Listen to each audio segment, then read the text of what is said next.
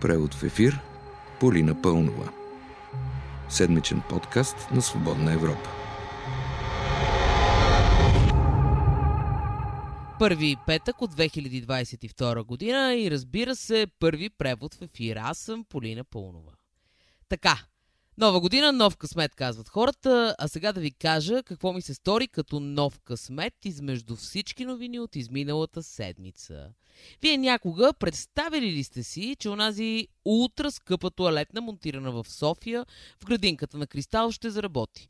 Може и да не сте го допускали, но ето, че 2022 година донесе акт 16 за ремонта на част от столичния център. И така, онези 170 хиляди лева без ДДС за тоалетна, които общината даде през 2019 година, ще влязат в употреба. Знак е това, скъпи приятели. Щом тази обществена покупка, превърнала се в няколко годишен паметник, може да влезе в употреба. Това значи, че, да кажем, всичките ни нужди ще бъдат успокоени. И понеже така започнахме с разговор за новата година, да чуем част от речта на президента от 31 декември. Какво пожела на страната държавния глава Румен Радев? Светът около нас се развива с немислими доскоро темпове. България може и заслужава да бъде част от този процес. Нужно е да имаме високи амбиции, да мечтаем по-смело, да искаме повече. Хубаво, светът около нас се развива, ние трябва да имаме високи амбиции. Ама само няколко дни след тая реч в град Ветово се срути цяла улица. Вследствие на това десетки хора не можеха да излязат от домовете си. Защо ли? Ами защото няма на какво да стъпят. Пред къщите им вместо улица се оказа, че има пропаст. Само за една вечер. Причината – спукан водопровод. Та, на фона на изчезващи улици, скъпата тоалетна в центъра на София си е вид висока амбиция. Какво още ни донесе новата година? 30% увеличение на цените на газа. И понеже те се влияят от международните пазари, от Българгаз обещаха, че ако на въпросните международни пазари цените се запазят ниски през януари, цената ще намалее и у нас. Увеличението обаче стана повод министър-председателят Кирил Петков да изрази недоволство от Комисията за енергийно и водно регулиране и да поиска смяната й до края на януари. Да го чуем пред Нова телевизия. Видях една среща на закрито и на 1 януари да ни изненадат с 30%. Това решение показва някакво ниво на преднамереност. Доста ясно показва, че този орган според мен не си върши работата както трябва. Тук за казване има две неща. Първо, че комисията е независим регулатор, от което следва, че не дължи обяснения на изпълнителната власт. И второ, че министър-председателят не би трябвало да се меси в ценообразуването, за което има разписана и ясна процедура. Всички тези неща и медии, и анализатори ги обясняваха дълго на предишния премиер Бойко Борисов. А той, когато се вдигаше цената на парното, например, казваше, че членовете на Комисията за енергийно и водно регулиране са за смяна, а те на своя ред веднага сваляха цената.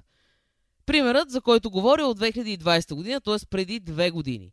Така че този път е оттъпкан, това искам да кажа. Другият, регулаторите да работят без заплахи, все още не е.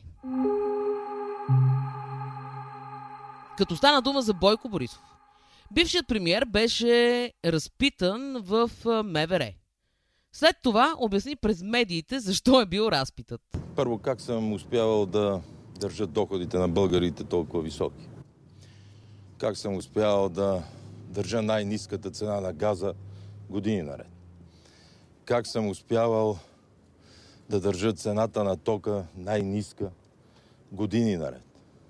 Как съм успял да вкарам България в Европейския банков съюз? Как най-добре съм се справили в Европа с миграцията? И разбира се, някои, за което много бързо са ви извикали, е така да има, че Борисов е вика на разпит. Благодаря. Реалната причина пък обясни вътрешният министър Бойко Рашков. Сега ще се опитаме да докараме нещата, проверката до край. Така че този човек трябва да се яви и да каже коя е Мата Хари, за която той твърдеше, че е влязла вътре, че е поставила тези пачки с евро и тези килчета с злато в неговото чекмедже, заснела ги и си е заминала. И докато МВР търси Мата Хари, а Борисов отговаря, че е държал дохода на българите висок, без да уточнява за кои българи точно става дума, да ви кажа, че българите в крайна сметка са се стопили до 6 520 314 души точно. Това сочат данните от преброяването, проведено миналата година. Иначе да знаете, че от тази година към българите, живеещи в България, ще се присъедини обратно и генералният консул на страната ни в Валенсия Пламен Георгиев. Знаете кой е онзи бив шеф на антикорупционната комисия КПКОНПИ, за когото се разбра в рамките на скандала Апартамент Гейт, че има една доста обширна тераса, но за сметка на това пък не съвсем законна. Та, след като това стана публично известно, Георгиев напусна КПКОНПИ и беше изпратен от правителството на Борисов, къде? В Валенсия. Сега за да покаже, че слага край на политическите назначения в Външно министерство, кабинетът Петков отзовава Пламен Георгиев. От всичко обаче ми е най-мъчно за съседът на Георгиев. Защо? Питате се вие. Ами след като бившият шеф на антикорупционната комисия се наложило да премахне навеса си, дето не фигурира в проекта на възобширния балкон, комшията под него започнало да се наводнява. Да чуем обясненията на Георгиев пред Нова телевизия. Очевидно този навес, който аз махнах, е имал и функция. Съседа в 21 век се къпе през лунички, за тече вода, се къпе на свещ. Значи не стига, че го отзовават от Валенсия, ами и съседът му се мъчи заради това, че е премахнал неразрешения навес. И така, като стана дума за онеправдани, да поговорим за ДПС. През седмицата в парламента вътрешният министър Бойко Рашков беше изслушан по темата с мобилните избирателни урни. Вероятно помните темата, но тя накратко е следната. Откакто се въведе изцяло машинно гласуване, в общините, в които ДПС е силна партия, има бум на заявленията за така наречените мобилни урни. Те се ползват от хора с трайни увреждания, които не могат да отидат до секциите. И ако предишни години в дадена община трайно увредените лица са били между 50 и 100 души, да речем, то през 2021 година в община се регистрират по няколко мобилни секции, а само в една секция има по около 200 човека. Изненадващо, изключително изненадващо, 90% от тях гласуват за ДПС. Това сочат протоколите от изборите. Партиите в парламента виждат в това схема за контролиран вод, вътрешният министър също.